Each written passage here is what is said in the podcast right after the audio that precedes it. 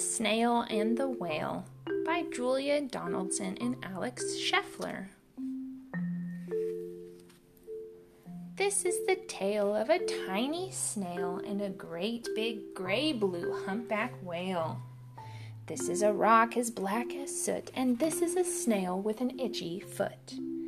The sea snail slithered all over the rock and gazed at the sea and the ships in the dock.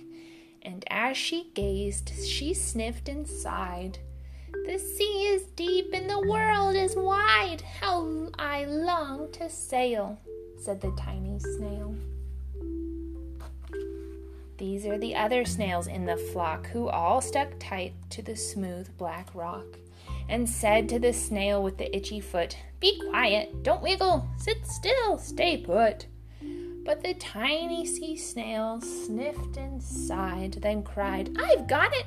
I'll hitch a ride!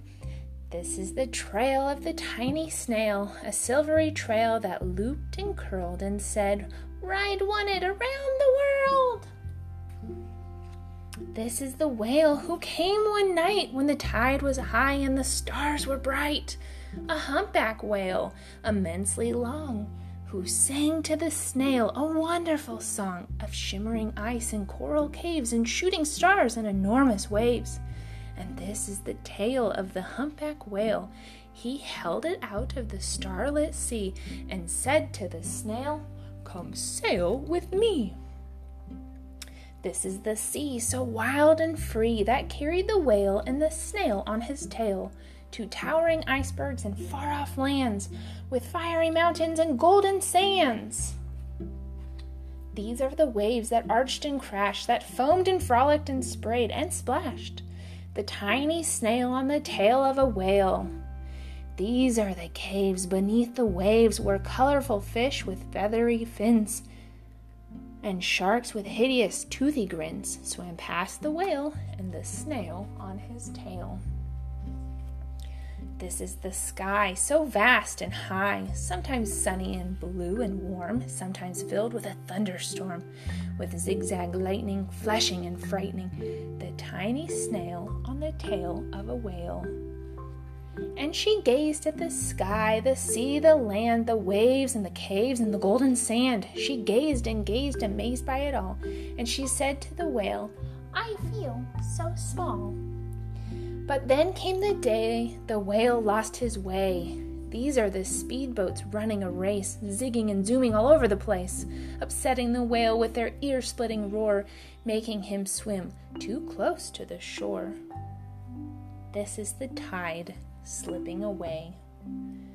And this is the whale beached in a bay.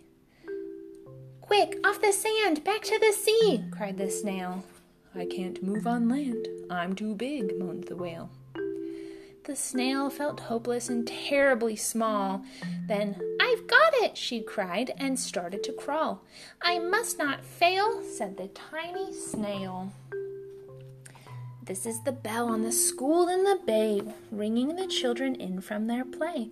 This is the teacher holding her chalk, telling the class, sit straight, don't talk. This is the board as black as soot, and this is the snail with the itchy foot. A snail, a snail! The teacher turns pale. Look, say the children, it's leaving a trail. This is the trail of the tiny snail, a silvery trail saying, Save the whale! These are the children running from school, fetching the firemen, digging a pool, squirting and spraying to keep the whale cool. This is the tide coming into the bay, and these are the villagers shouting, Hooray! as the whale and the snail travel safely away. Back to the dock and the flock and the rock, who said, How time's flown, and haven't you grown? And the whale and the snail told their wonderful tale of shimmering ice and coral caves and shooting stars and enormous waves and of how the snail, so small and frail, with her looping, curling, silvery trail, saved the life of a humpback whale.